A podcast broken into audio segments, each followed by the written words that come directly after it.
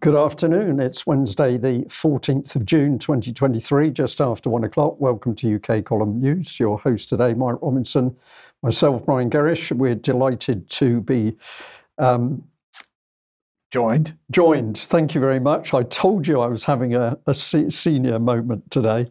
Apologies for that. To be joined uh, by Debi, our nursing correspondent, and we've also got two guests. So we've got quite a packed news for you today.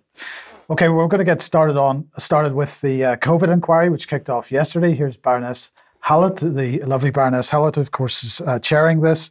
And the question is, is it fit for purpose? And in fact, actually, the better question is, what is its purpose? I'm sure uh, Debi's going to have a comment on this in a second.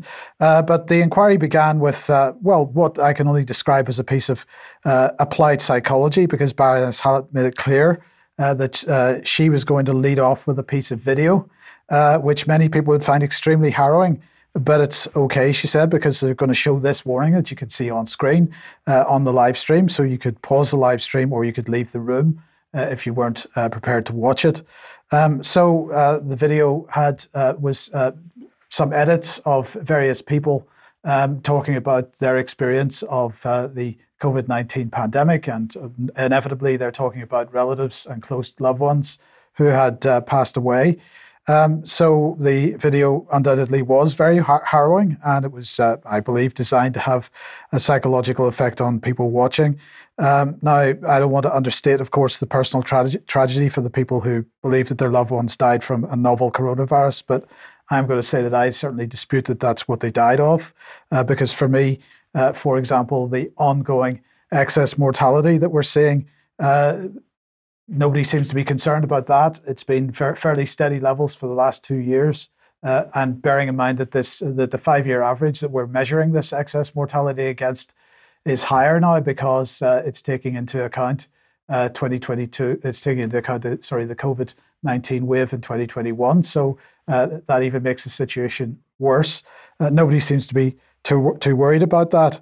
Um, but of course, so we've got to ask well, what was the reason for the mortality? Was it because of a novel coronavirus pandemic or was it for other reasons? Well, I want to highlight uh, this article from uh, the UK column. It's called uh, Exercise Sickness. UK government exercise justifies COVID 19 lockdown. lockdown. It's by Robin Kaiser.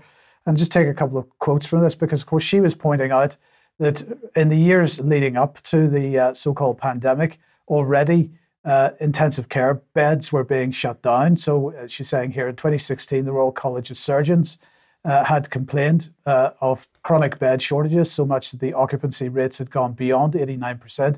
So that's general hospital beds. Uh, it, she goes on to say that in 2018, the Faculty of Intensive Care Medicine astonishingly re- reported that across the UK, 80% of intensive care units were sending patients to other hospitals either because of a lack of beds or a shortage of staff, particularly nurses. And to cap things off, she said that by 2019, it was being reported by the British Medical Association that ICU beds had begun to be used for patients recovering from routine operations, uh, and that when more emergency beds were needed, a policy of escalation beds came into force.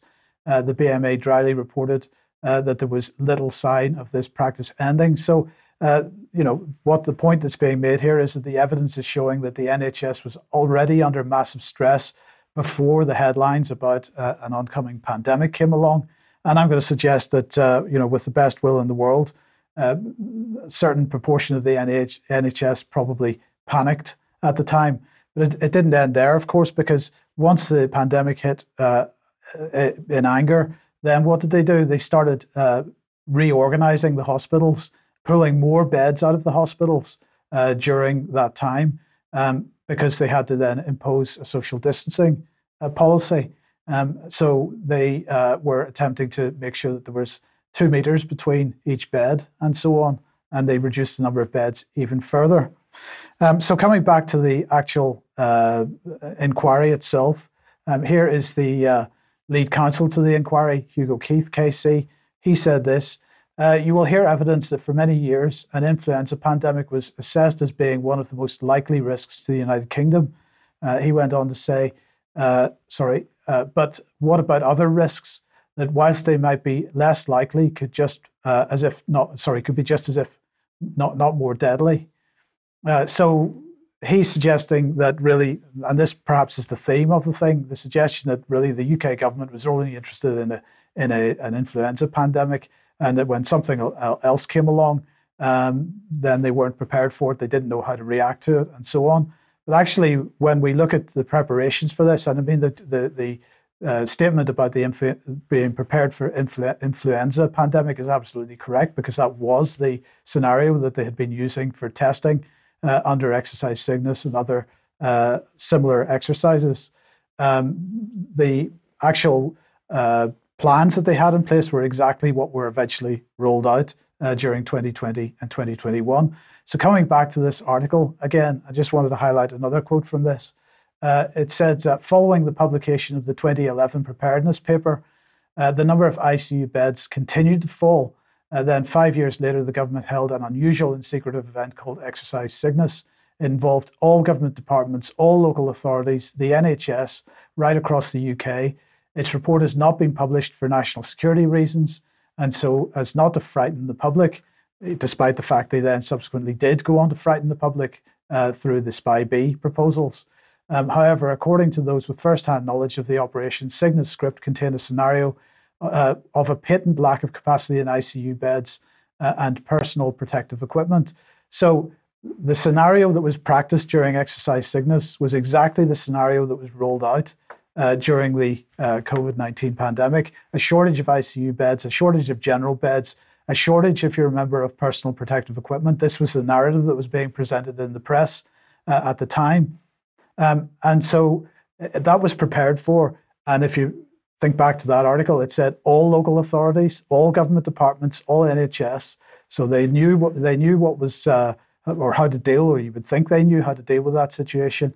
Uh, and yet, when the uh, narrative came out in the media in early 2020, that was exactly the scenario that was presented to the public. Is the inquiry going to have a look at that? I don't think they are.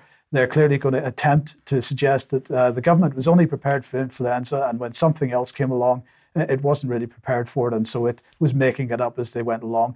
Nothing could be further than the truth. They had rehearsed this in exercise Cygnus, and they had it all down. Now, what's interesting, if we just put that back on screen for a second, that first link there uh, at the end of the sentence, it says government held an unusual and secretive event called Exercise Cygnus. That, when I clicked on it this morning, when I was just uh, taking these screenshots to show you, uh, resulted in this.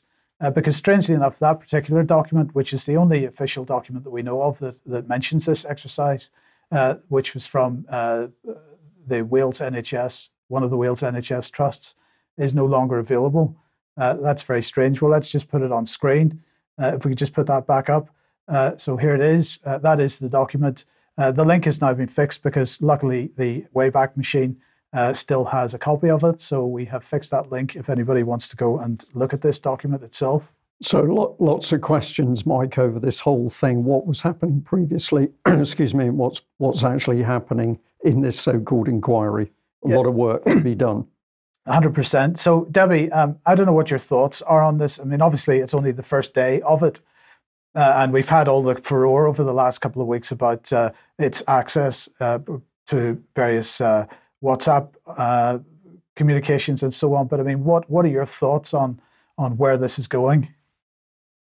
Well, good afternoon. Um, my personal thoughts are number one, when it comes to exercise Cygnus, let's not forget that was under Jeremy Hunt's watch. And there's also lots of other secret exercises that we haven't been told about that were, were within Cygnus, like exercise Alice. Um, it appears to me as though the inquiry is actually just an exercise to gather data to prepare for the next pandemic, but it's going to take so long. You know, we're looking at six modules already with more modules coming. And Sweden completed their inquiry in one year.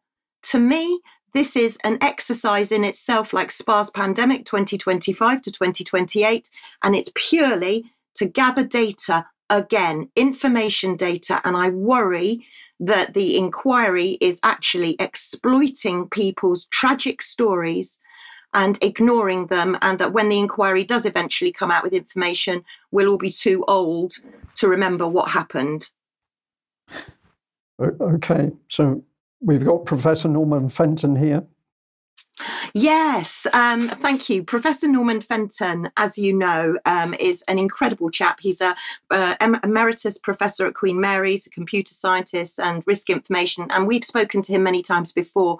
I shared my concerns on the SKYCovion, uh, the new vaccine in inverted commas that's been approved by the MHRA, and I'm really grateful to Professor Fenton because he's got an amazing Twitter account, and on his Twitter account he posted his latest Substack on um, his thoughts about our concerns on SKYCovion vaccine.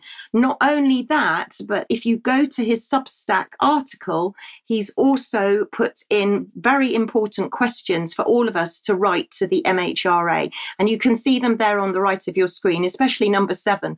Did the change of role of the MHRA from regulator to enable to enabler impact your decision to authorize this vaccine? All of those questions are absolutely key. And if people would like to submit their freedom of informations with those questions, super, super grateful. Moving on and thanking April and her cat very much for this email that I received. Now, April has been to her doctor and has done exactly what we asked her to do, which is we've asked all of you ask your doctors where your information is going. And I'll let you freeze the screen on that, but in essence, what April says is that she's not quite sure if the GPs do do frailty scores. Apparently, they're done if you're about to become hospitalised, and I'm going to double check on that with a couple of GPs I know. Her surgery was signed up to CPRD, which is the MHRA database sharing facility, so she was horrified. She said, even though she'd opted out one year ago of sharing data, since then the government have put in the national data opt out, and you have to opt out online. So for people that are elderly or people that are blind, they haven't been able to opt out. So if you think you've opted out, you might not have opted out. When she asked them about the SKYCovion, they had no clue about it because the GP surgeries aren't rolling it out. It's being rolled out by vaccine centres. So thank you very much indeed for that very, very informative email, April. And please, everyone else, do the same. Okay, Debi, thank you very much for that. Well, let's move on to matters to do with the Cabinet Office and uh, found this uh, tweet. Um, it said this a first of its kind campus for government staff in key policy roles has been launched in Sheffield. Minister Alex Burghart launched the new initiative, which opened up opportunities for people in Yorkshire to build careers in decision making teams. And I'll I just wanted to add this little bit to that slide, if we could pop that back on screen. Key question, um, which people need to be asking, is where does the key government policy come from? And is it going to be that it's going to come out of um, arrangements like this, which is, uh, I, I think, extremely interesting. So let's have a look at the little promotional video. I'm Alex Burghart. I'm the Parliamentary Secretary in the Cabinet Office, and I'm here in Sheffield today to launch our new policy campus, which is going to have over a thousand civil servants working on the big decisions that affect the Department for Education, the Department for Work and Pensions, uh, and the Home Office. And we wanted to do this in Yorkshire because we have a fantastic knowledge economy here in Sheffield, huge numbers of students, uh, but also huge numbers of high-end manufacturing jobs. And we think that by creating this ecosystem, we're going to be able to take more advantage of the, uh, the great talent that is in this city. It's been amazing to have the opportunity to have more um, chances for career progression and growth within Sheffield. You know, it's a fantastic city, um, the outdoor city, loads of great um, opportunities here, and to have the chance for more civil service roles here and also more connection between the department and the other partners in the city is great. So the universities, the colleges, um, the local schools, um, and uh, the other government departments that are based here, like Department for Work and Pensions. You know, so I think it's fantastic to have that. I think it's very exciting. Uh, I've been in Sheffield for 31 years of my 35 year career, um, and we have, you know, obviously had lots of um, good work in over those years. Um, both in terms of developing policy, developing high quality analysis, focusing on delivery, and also working with partners in other sectors. But I think the new strategy will really galvanise that and give it a lot of extra extra support um, and a lot of actual practical things as well that will make a difference. So it looks good and it sounds good, or does it? um, let's uh, just pop the big man back on screen and have a think about uh, what may be really going on here. So, is this going to be where the perverse education policy, for, which sexualizes children, is that going to be developed here? Uh, let's ask another question. Is this where the civil service will develop policies to stop people praying? Uh, is this where the civil service will teach its members that there's no such thing as a woman? And uh, is this actually where the civil service is going to use political applied psychology to change the way its members think and behave without them aware that it's actually happening to them? Because, of course, the nudging is being used by the government across the board. It's being used on MPs, it's being used within the civil service. Now we're bringing um, a training program together at a university and these civil servants are going to be exposed to everything in the government's armoury to make sure that they produce the right policies that meets the government's key agenda. So my take on this is it's going to be a grooming uh, uh, facility for the civil service, and we can be sure that uh, behavioural insights team are going to be pretty close to it.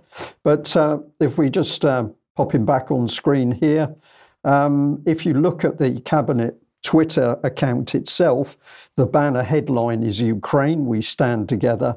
So I'm asking a question here Is it reasonable to assume that the civil service will use political applied psychology to ensure that everyone adheres to the pro Ukraine line? And I think there's only one answer to that question. It must be yes, that's exactly what they're going to do, because of course we see this right across government. There is only the government policy and agenda. And if you challenge it, you're going to be in deep trouble and or lose your job. And of course, we're, we're even seeing it extend outside the civil service to politicians. Andrew Bridgen comes to mind that if you dare challenge the agenda, the COVID agenda, as one example, then you are going to be vilified and ostracized. So, do you get a warm feeling about that, Mike? Absolutely running down my leg, Brian. yeah, anyway, okay. Uh, look, let's change tack now. On, on Monday's program, Brian uh, mentioned uh, this organization, the International Center for 9 11 Justice, is a new, new initiative that, has been set up. Uh, and I'm delighted to say we're joined today by uh, Dr. Piers Robinson uh, to have a quick discussion about it. Piers, welcome to the program. Um, I mean, what's the, what is the purpose behind this organization? Hi, Mike. It's uh, good to be with you. Um, well, this is uh, essentially a, a, a, relaunching of an organization which was set up um, in 2007, 2008. Uh, but its, its primary purpose is to try to consolidate what is uh, an immense body of knowledge which has been collated over the years by people researching 9 11, and specifically what coming out of the consensus panel and the Journal of 9 11 Studies. Um, and in order to really take that and then take that moving forward to develop more research and more work on 9 11. Um, and really to help people sort of more widely understand how important that event has been for what we're living through today as well. So this is, is not simply an exercise in sort of trying to get to the bottom of exactly what happened on 9 11. It's also about um, helping us to understand the relevance of those events. Because what we have today, we have you know, surveillance culture, we have very high levels of propaganda, we have continuing encroachments on civil liberties, everything we've been living through for the last three years. We have perpetual war. And all, all of this, in a very significant way, flows out of uh, what, what happened on 9 11. So th- these are all of the kind of incentives, or all of the imperatives which have come together to to relaunch the centre. And and it is, of course, in, in the passing of Professor Graeme MacQueen recently, and also David Ray Griffin, who are key uh, researchers in looking into 9-11 and have made huge progress in terms of uh, aiding our understanding of what happened. Not an understanding which has managed to get into mainstream yet, but um, we'll, we'll, get there eventually. Um, they, they passed away in the last six months, and you know this is clearly a key time at which we, we need to sort of take um, stock of everything that we have and then work towards um, constructively and in a scholarly fashion, an academic fashion, building uh, the, our knowledge on, on 9-11 and its relevance to today. So that, that's the broad thrust of the organization um, in terms of what it's trying to do. Yes, and, and I mean, uh, uh, it, one of the questions it's asking is why is 9/11 still important? Effectively, and you've you've described that to, to a certain amount. But I guess part of the problem that uh, is faced here is that uh, a significant proportion of the population wasn't born when when the event itself happened. So so how do how do we engage with with that group of people, that demographic, and and explain to them just how or even what the event was about? Well, I, I think for the, for the younger demographic, uh, you know, there's very high levels of awareness today after what we've been through over the last three years. Very high levels of awareness about the extent to which our political systems, the extent to which our democracies have been become corrupted by political power, economic power, and so on. There are very high levels of propaganda, and there is an awareness that there has never been, certainly in my lifetime, of uh, the fact that governments can engage in nefarious actions which are not in the interests of the people, of publics. That governments do uh, harm not only other people in other countries when we go to war, but also our own populations. And so I, I, think with that awareness, which I think you know a significant part of the younger population have, it's then you know it's not difficult for them to start to understand what happened on 9/11, which is not as the official narrative claims. Um, but also so, they can understand the relevance of it through what they've been experiencing and, and the, the, basic stock of knowledge they have. But, but, but critically helping not just the younger generation, but everybody else understand that these processes, these events have critical commonality. There's uh, a, a, an important link between them. And if we are, as people, to properly understand what we're going through and actually resist and push back against it, we need that kind of historical understanding. As you know, propaganda often works by erasing public awareness of previous propaganda events or psychological operations. Um, and if we can counter that, and if people, young people can realize how important it is for them to understand how we got to where we are today, um, I think you can have a powerful impact in terms of raising awareness uh, about the issue and about the issues that we're living through at the moment. Yeah, brilliant. And just just to finish, Piers, uh, just very briefly, uh, one of the things that is mentioned on the front page of the website is, of course, the, the collapse of Building Seven. And I just thought I'd mention that in the context of the uh, Marianna Spring attack on the Light newspaper and Darren Nesbitt, because of course, if you watch the full uh, the full interview that the Light paper has published, he talks about that with her, and she refuses pretty much to engage on that particular topic because the BBC still hasn't answered the questions about why they reported something which hadn't happened yet. Yes, I- indeed. And on the Building 7 issue, with the volume of evidence that there is now in the public domain, and, and from researchers as well, from Hulsey, for example, uh, they're on a sticky wicket with that issue in a very big way because, because the science is very, very strong in terms of what actually happened to that building. Yes. Um, so no wonder they want to avoid the question at all costs. Indeed. Brilliant. Piers, thank you very much for joining us today. I'd just like to remind everybody that uh, when was it, 2021, I think we, think we did this, uh, the Propaganda 9 11 and the Global War on Terror Symposium is still on the UK column website.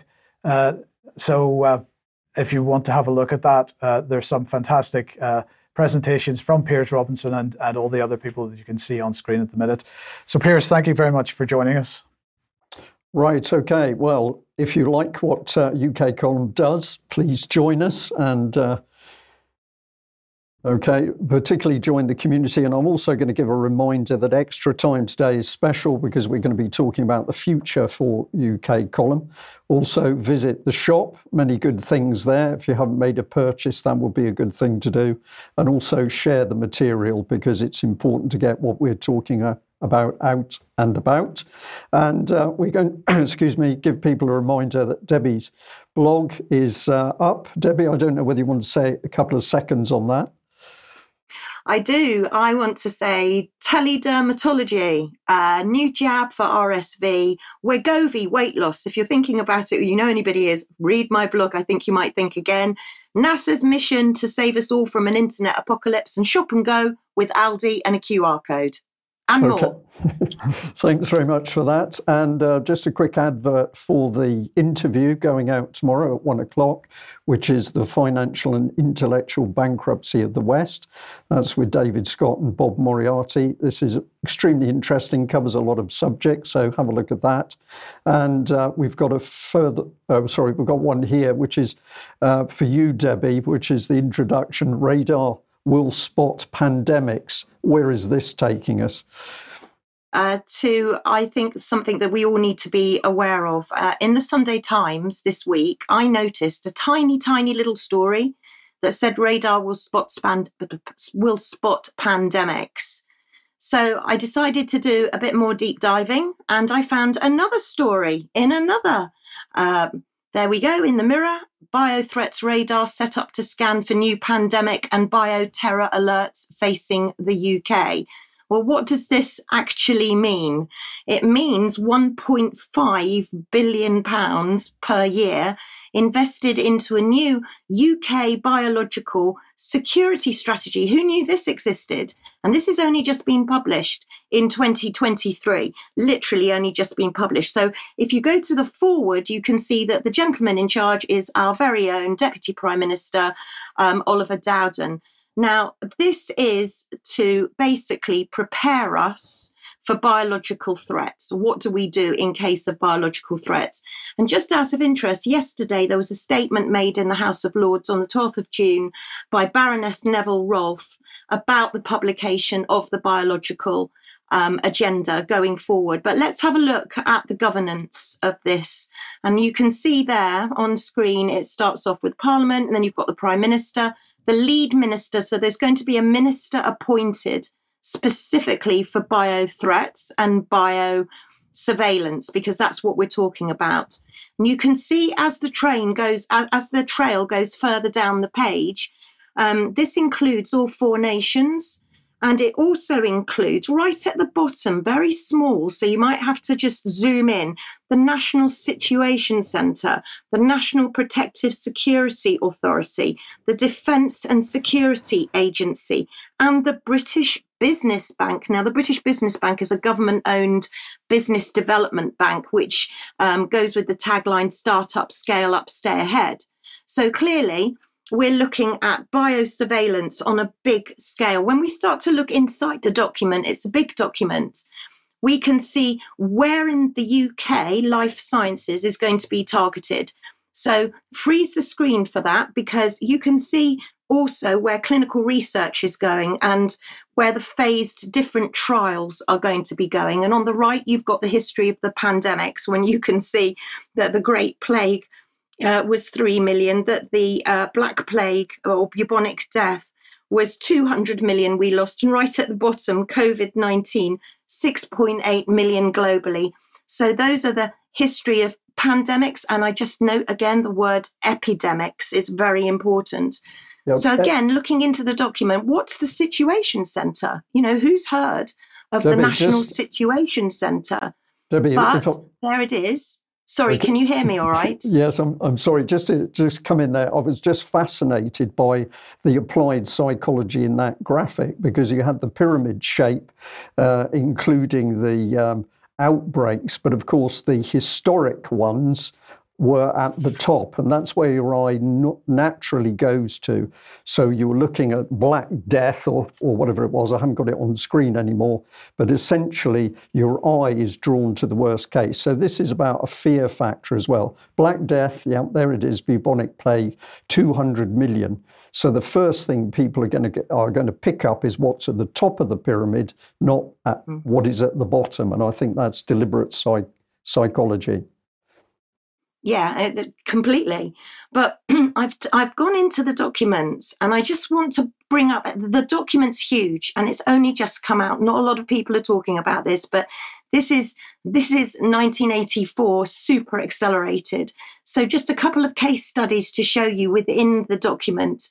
The National Situation Centre that'll tell you that it was established in 2021 and what it actually does, and then you can freeze the screen there for the biological security strategy, which will tell you that um, 61% of infectious diseases in humans originate from animals. There's a big clue. But this document is a big document. I'm only literally skimming the surface.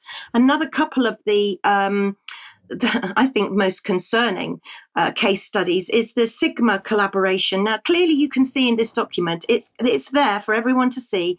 The UK government is working alongside the US Defence Advanced Research Programme Agency, DARPA, to develop and investigate the potential for a network system of sensors to detect the production or release of chemical and biological threats in urban settings and transport hubs. Now, this is going on in London. Okay, so that's part of, of this strategy. Also, you can see there the 100 day mission. We all know about the 100 day mission, right? So we know that if they decide to call a pandemic or an epidemic, they want to accelerate therapeutics, vaccines, and, and pretty much anything within 100 days. And clearly, that gives them the power to do that. But how are they going to do it? Well, we've talked many times on UK column about wastewater monitoring, haven't we? And we've talked about polio. And that's exactly the way we're, we're looking at this radar. We're all under the radar. We're all on the radar, even your poo. So, of course, here we have a big strategy there for wastewater monitoring. And again, on the right of the screen, you'll see that we go back yet again to genomics, surveillance. The UK is uniquely placed to make a difference. Oh, well, aren't we just? We have a unique population. A global science superpower the development of new pathogen agnostic environmental detection and surveillance technologies will open up opportunities for the UK to showcase its scientific strengths and attract inward investment. I rest my case, gentlemen. This is all about, in my opinion, surveillance in the UK, starting now, immediately. So, something to keep our eyes literally on their radar. Can, can we just add and, and emphasize the fear factor? Because, of course, the thing is driven into the public mind with fear. We're all going to die of something horrible in the future. But yeah, quite quite incredible that we've got this immense um, surveillance network coming on the other hand, we're told that if June Raine and the MHRA team um, do their best, we needn't worry about our health because they're going to have us vaccinated so we won't get any diseases. So this is this is extraordinary. It, you know, one hand, the other hand, what's going on here? It's a it's a big game, it seems to me. Yeah, well, it's surveillance. I mean, you know, they're watching. Um, I always say medical devices, for example, they're not medical devices, they're spy devices. These are all spies within you. We're, we're, we're you know, people that are wearing uh, smart devices, uh, medical devices for diabetes. These are spies. This is gathering data. This is surveillance. We have to remember the UK is the second most surveyed country in the world after China, I believe. So this is where we're going. We are a test bed for surveillance. In, in order, I'm sorry, just to force the point, in order to attract inward investment. So, whatever they say in these documents, ultimately, this is a money making scam. Yeah, of course. of course, 100%. And you can see it quite clearly at the bottom there. Who'd heard of the British Business Bank?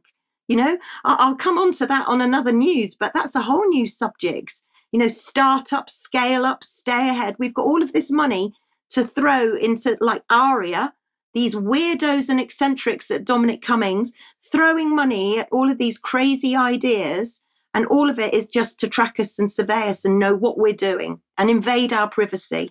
Yeah. So on on Friday's uh, news program, uh, Debi, I'm going to be talking about uh, the fact that the U.S. Uh, intelligence agencies are spending huge quantities of money buying up data from private companies uh, health companies, social media companies, a whole raft of different companies in the United States. Of course, the, the, UK already has the legislation to sort of permit that kind of thing over here as well, and I'll give examples of that.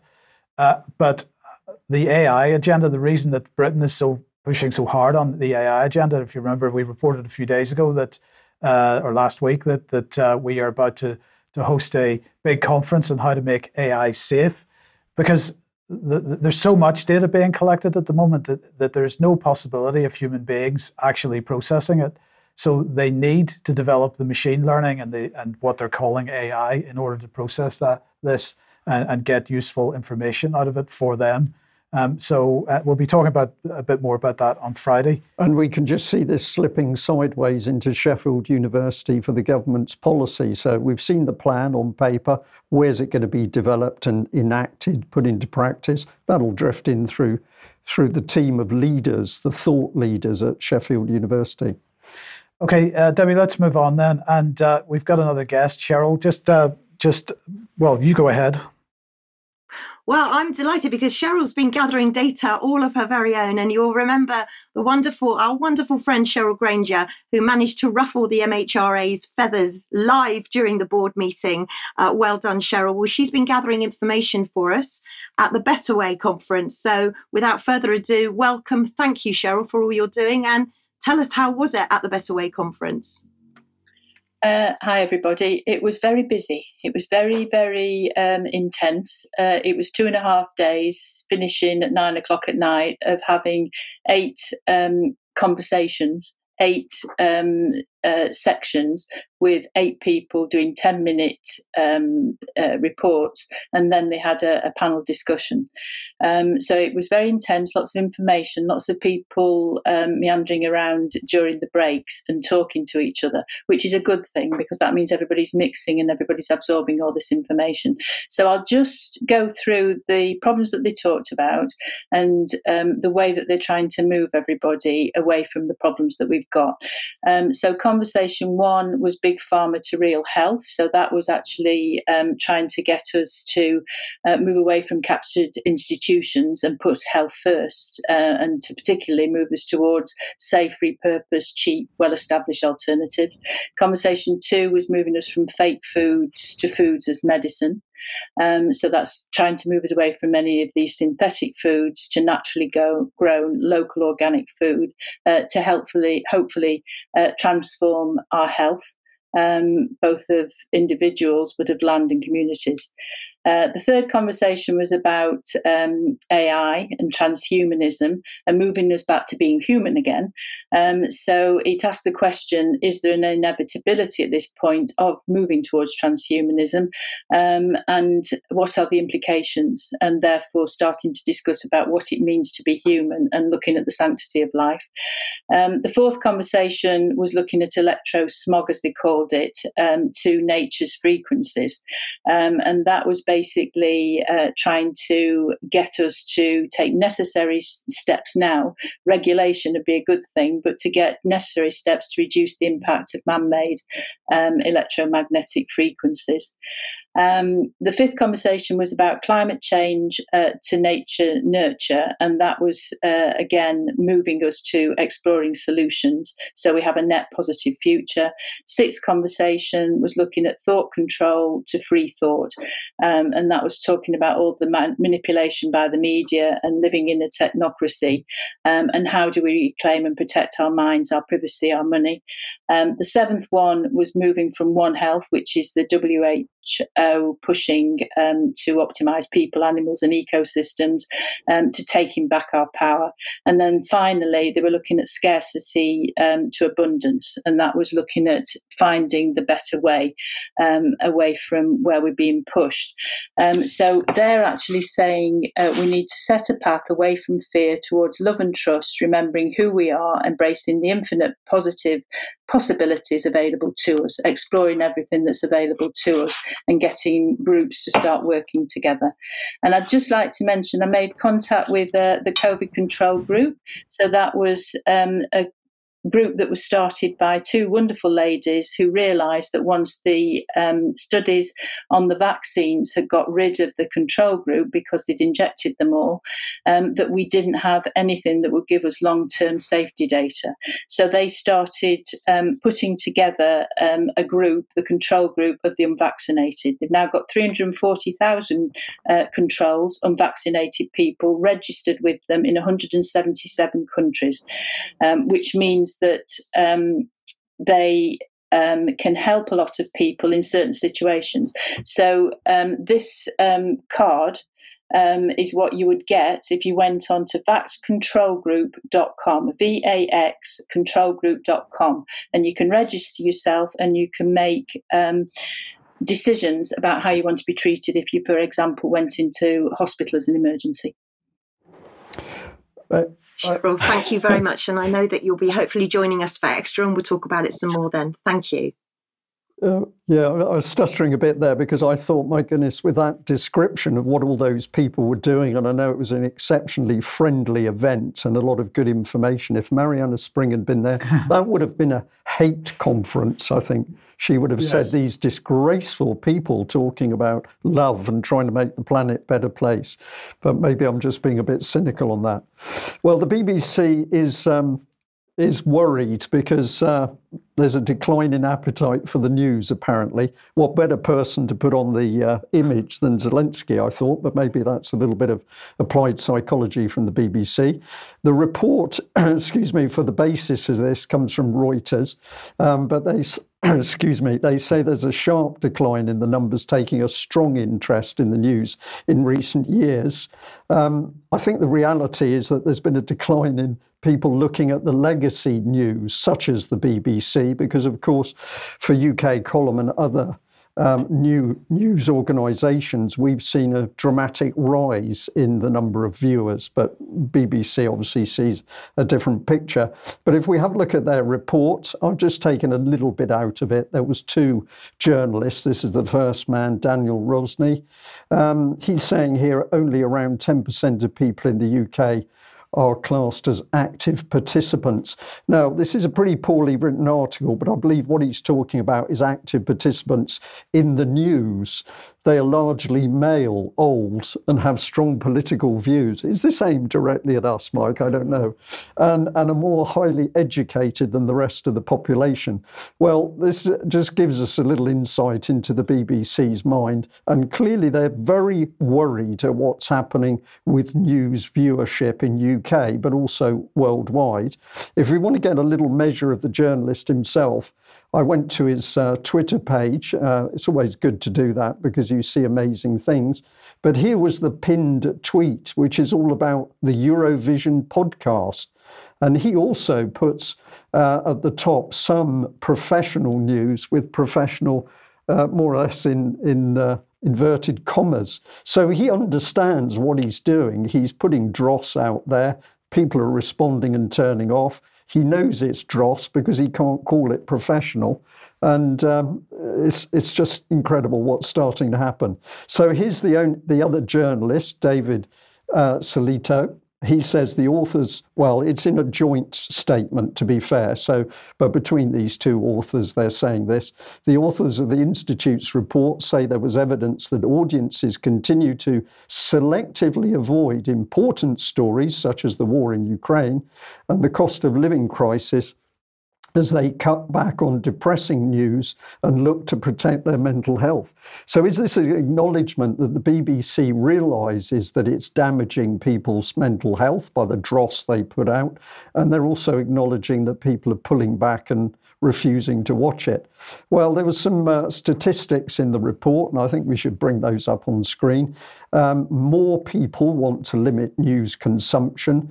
Um, there's a survey taking place over 2017, 19, and 22. Brazil is top of the list with uh, over 50% of people actively trying to avoid the news, but UK significantly is next. And uh, the figure there is about 46%, I think. So people are turning off. Uh, from the mainstream. Let's see if I can bring a bit more on screen.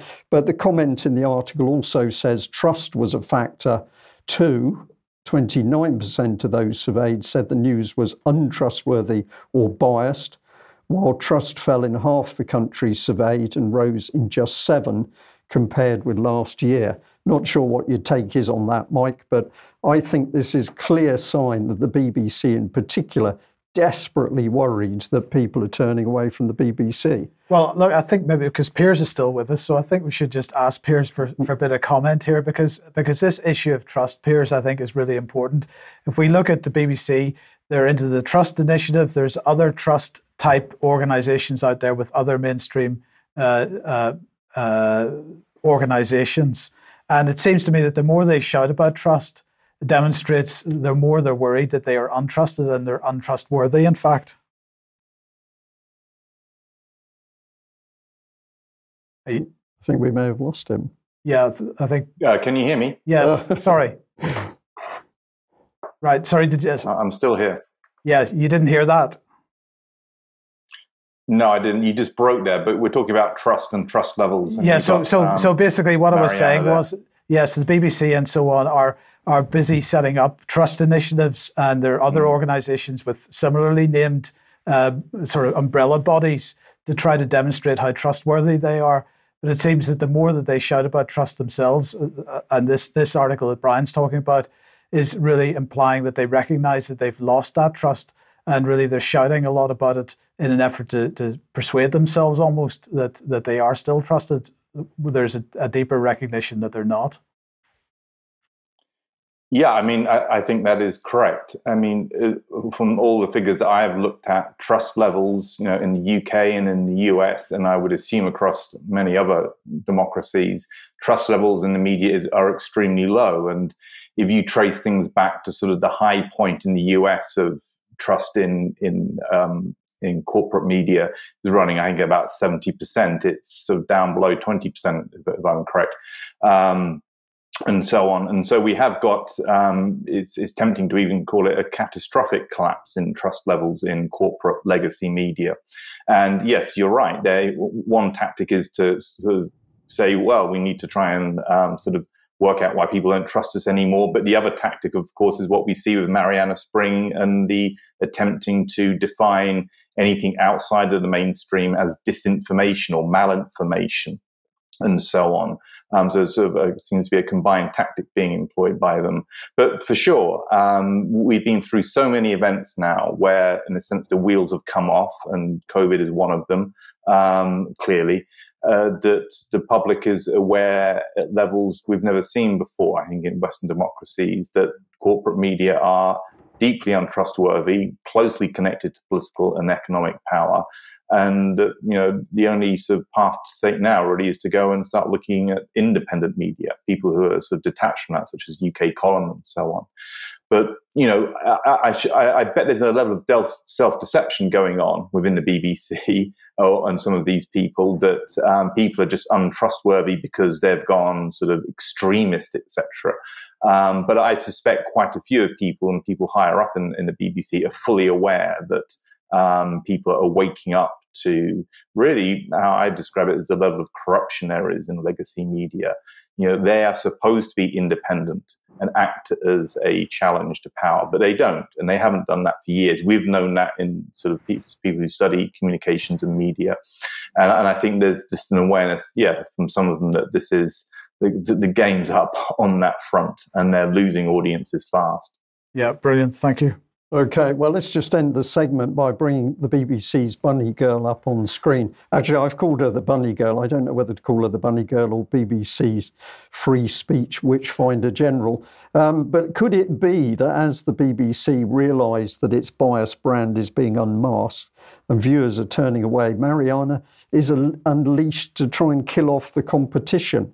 Has it got to this stage where the BBC is using its power, its billions of pounds, to actually go out and attack people who are providing a better product, which is undermining the BBC's own power base? I think there's some really big questions to be asked, especially about the bunny girl herself.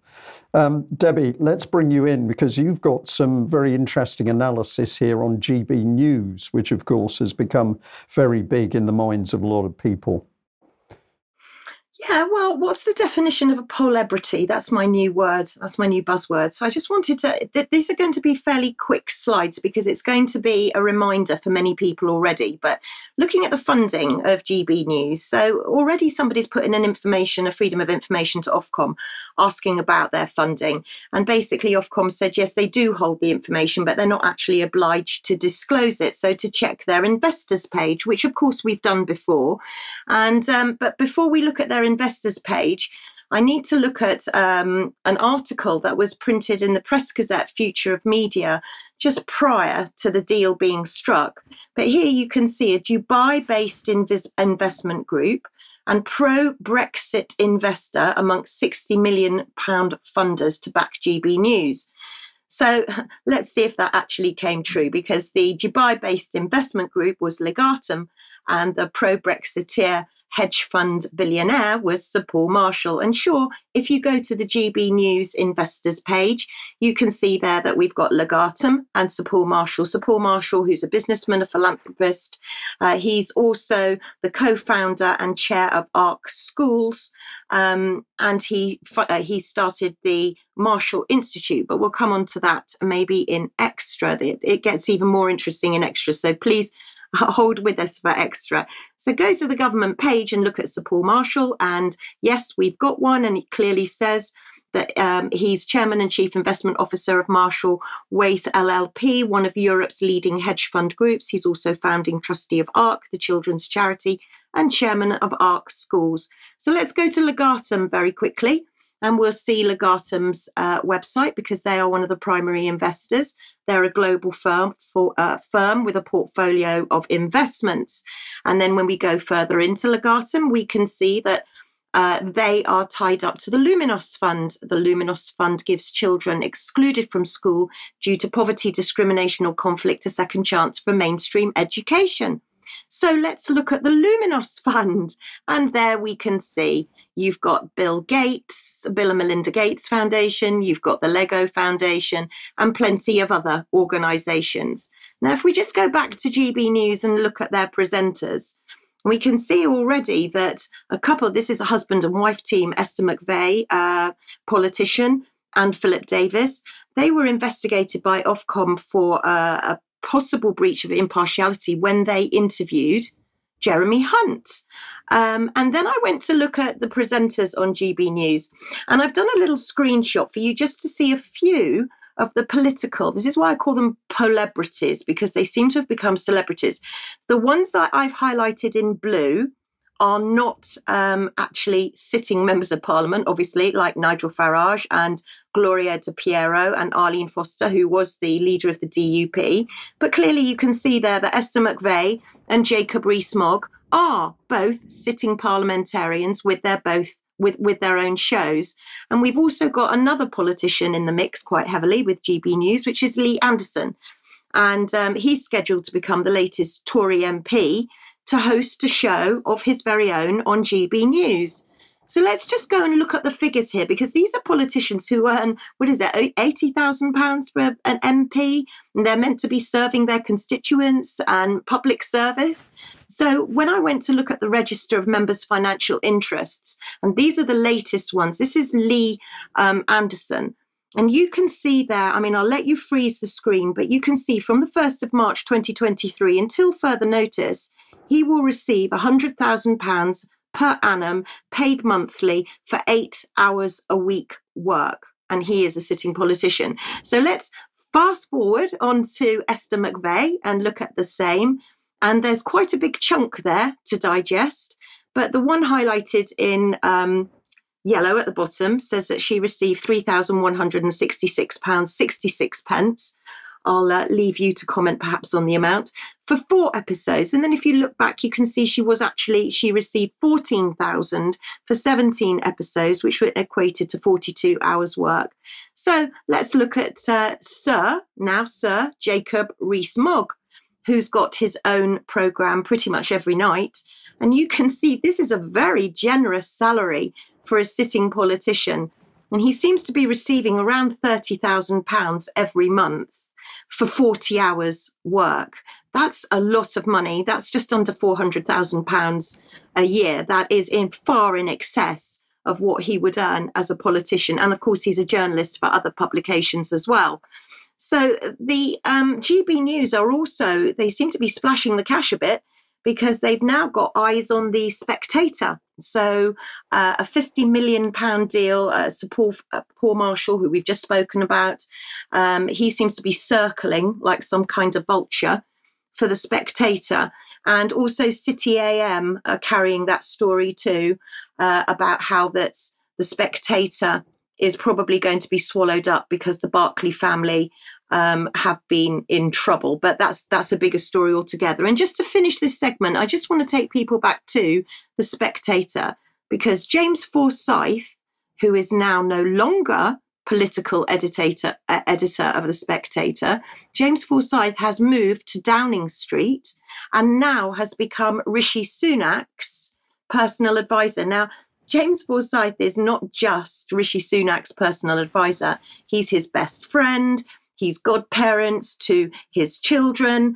Uh, I mean, that the relationship is very close. And James Forsyth is married to Allegra Stratton, who first broke the whole Partygate thing. So, this thing with GB News and The Spectator, there's more on The Spectator to come, but you can see how how intricate it is and why are politicians earning so much money to present on television? That's my big question. Celebrity. Uh, that's because Parliament is redundant. There's nothing happening in, in the House of Parliament. Everything else is being done through the think tank Sheffield University and direct from the media outside well, it. Indeed, you know the the uh, being an MP is supposed to be a full full time job, but Jacob Rees-Mogg still has time to to work forty hours on. Uh, but anyway, uh, let's just look at the Ofcom statement that they made a couple of days ago on the, this issue of uh, uh, celebrities. Uh, viewers and listeners are at the center of what we do, says Ofcom. To ensure our broadcasting rules remain relevant and effective, it's important for us to understand firsthand what people think and feel about the TV and radio content they consume and how perspectives might change over time. The, rule around, the rules around politicians presenting programs were first introduced in 2005 Given the rise in the number of current affairs programs presented by sitting politicians and recent public interest in this issue, we're conducting research to gauge current audience attitudes towards these prog- programs. So, for the sake of clarity here, they're not going to change anything immediately. They're just asking people what people think about this. Um, and uh, so the, the rules currently state that an MP cannot serve as a newsreader, interviewer, or reporter on a news program, but they are allowed to host current affairs programs. Um, and so a news program, as far as Ofcom is concerned, is a program which features a presenter speaking directly to the audience. Uh, a running a list of stories and the use of reporters and correspondents and a mix of video items. So apparently, uh, Jacob Rees-Mogg's uh, uh, program on, on uh, GB News is not actually a news program. Uh, but anyway, uh, so I just want to end with Dan Wootton here because he's saying, "Why have you never had this to Ofcom? Why have you never, or to Nick Robinson rather, talking about the Ofcom report? Why have you never had a problem when, for years, LBC allowed the likes of David Lammy and Angela Rayner to regu- host regular shows? I guess it doesn't matter when they're Labour frontbenchers." yet another example of bias from GB News hitting British bashing corporation. Well, uh, yeah, okay, but uh, you know, my personal view is that, that no MP should be uh, involved in pushing out uh, their propaganda on any news channel. Absolutely not. Well, let's end on the subject of Ukraine. Many people not aware that there's supposedly a Ukrainian counter-offensive that's been going on for several days now, uh, but we thought it was uh, time to give an update. my goodness, everything's in turmoil because it's not going to plan. Particularly horrible, horrible image and article from the Wall Street Journal here. Ukraine's offensive begins with ground gained tanks lost. Well, no ground has been gained because that's been lost as well. But the picture of here is of Ukrainian wounded, and I find there's something about this picture. For me, it's deeply offensive. Um, but basically, we've got Ukrainian wounded um, used to emotionally spin the disastrous progress of the Ukrainian offensive. The truth is, the Ukrainian offensive has achieved nothing to date with huge casualties, but now we're focusing in on the wounded to hide the fact that the Ukrainians are already begging for tanks. There's something obscene about this. And uh, I'm just going to put this in so ram it home negligible ground gained by the Ukrainians, Gain, ground that they've gained, they've lost. It's been retaken and lost in some places several times, but they haven't moved off the start lines effectively, but they've lost a lot of armoured vehicles. I'm going to bring in this clip, which wouldn't play for me on uh, Monday. Let's see if we're lucky. Uh, now, obviously, this is drone footage, but what it's showing you is uh, Ukrainian armoured vehicles that have broken cover uh, in the offensive. they're having now to try and shelter themselves because they're being shelled and attacked with anti tank weapons by the uh, Russians. But here you see the, the vehicles clumping together to make an even bigger target, and the result is that even more of them are hit. Uh, this is truly incredible. excuse me, you've got armoured vehicles um, milling around in the open in a field, and of course, this makes them highly vulnerable to all of the weapons that the Russians could throw at them. And uh, many people, many military people, saying to themselves what exactly was happening here, which allowed the Ukrainians to uh, undertake these pitiful tactics. Now, it's spun by, by the Western media, CNN politics here. Ukrainian forces suffer stiff resistance and losses in assault on Russian lines. But the reality, as we'll see, is they haven't even got to the Russian lines. And the carnage is so phenomenal that even um, Forbes has to carry a, ca- ca- sorry, carry a front page picture. Um, we've started to get Leopard tanks and Bradleys uh, shown in that damage. Uh, if we come in a different angle, this is military.com, one of Ukraine's new US equipped storm brigades spotted in the east. And in this very interesting article, a gentleman called Adrian Bonenberger uh, says this. Now, I've paraphrased it. Go and read the article for yourself. The Russian video shows Ukrainian armor driving in single file across a field, hitting mines and getting stuck by artillery. I helped train Ukraine's 31st Separate Mechanized Brigade. Many of the men were in their 40s or older a dozen were in their late 50s. This is truly pitiful that the West is doing this, forcing the Ukrainians to undertake this so called offensive, and they're paying dearly for it. And then, of course, we've got the Kiev Post here reporting, uh, but I'm, I'm giving uh, a thanks to history legends for flagging this up, and it caught my attention. Uh, but what it's saying is that the Ukraine Ukraine's high command picked the 47th to be the second army brigade to be filled out primarily with green soldiers trained first in Britain, primarily by Commonwealth nation instructors. And what is so pitiful about that is, of course, that the British Army does not have the experience to fight against the type of war which is being conducted in Ukraine at the moment. And I think we're seeing that from the training, the Ukrainian soldiers are being utterly betrayed with the casualties on the battlefield. Now, of course, the BBC not reporting, but we've got other international um, uh, sources are reporting on the reality. So, this is the Hindustan Times. Kiev has lost the West's mighty leopards to these Russian drones. Well, most of the damage has been done by air attacks and shelling, but fair enough.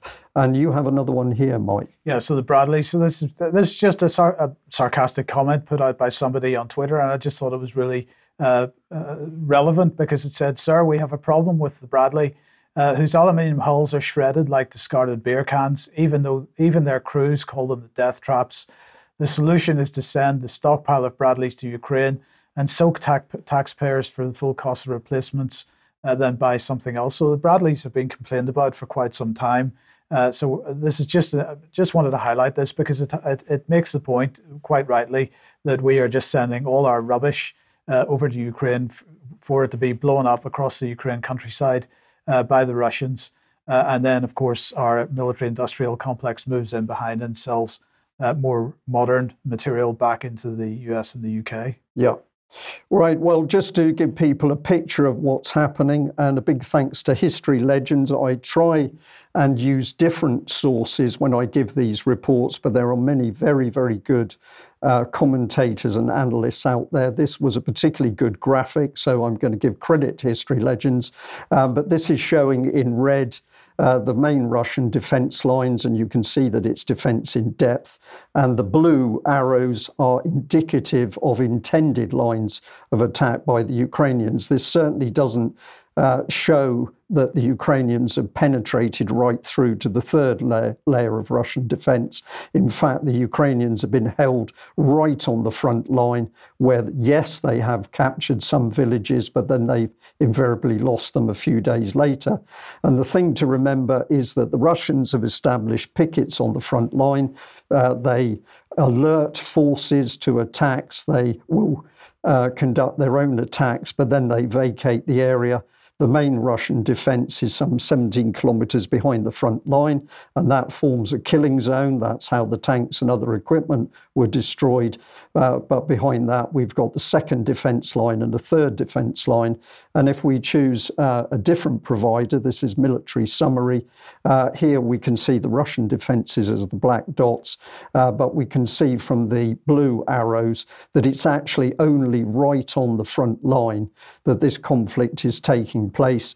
And in most of the settlements, they've been cleared of civilians by the Russians some time ago.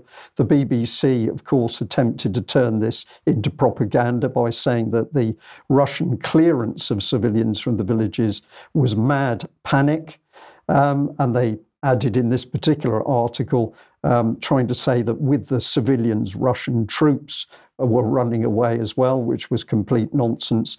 So the truth of the matter is that uh, many, many uh, casualties on the Ukrainian side, casualties on the Russian side as well, but no penetration into those Russian defences by the Ukrainians. BBC is silent, of course, but we'll just end with this, which is uh, how do we know things have gone badly? Uh, well, this is European Pravda. Ukraine asked Germany for more Leopard 2 tanks. And why are they asking? Well, because uh, the tanks are being destroyed at an extremely high rate, particularly the Brad, Brad, the Bradley infantry fighting vehicles. Um, but here we go round the boy again, asking the West for more weapons to keep this obscene war going. So we'll end on a note that UK column is here for peace. We want to see peace in Ukraine. But until the West stops providing arms, we're not going to see an end to that uh, peace anytime soon. So, pretty appalling stuff. We better end there. I'll say to everybody, thank you very much for joining us wherever you are in the world. Please, if you're a UK column subscriber, stay with us for extra time because we promised today to give you our update on good news for the UK column. And uh, we will be back in a few moments. So, thank you very much for joining us. Bye bye. Bye bye.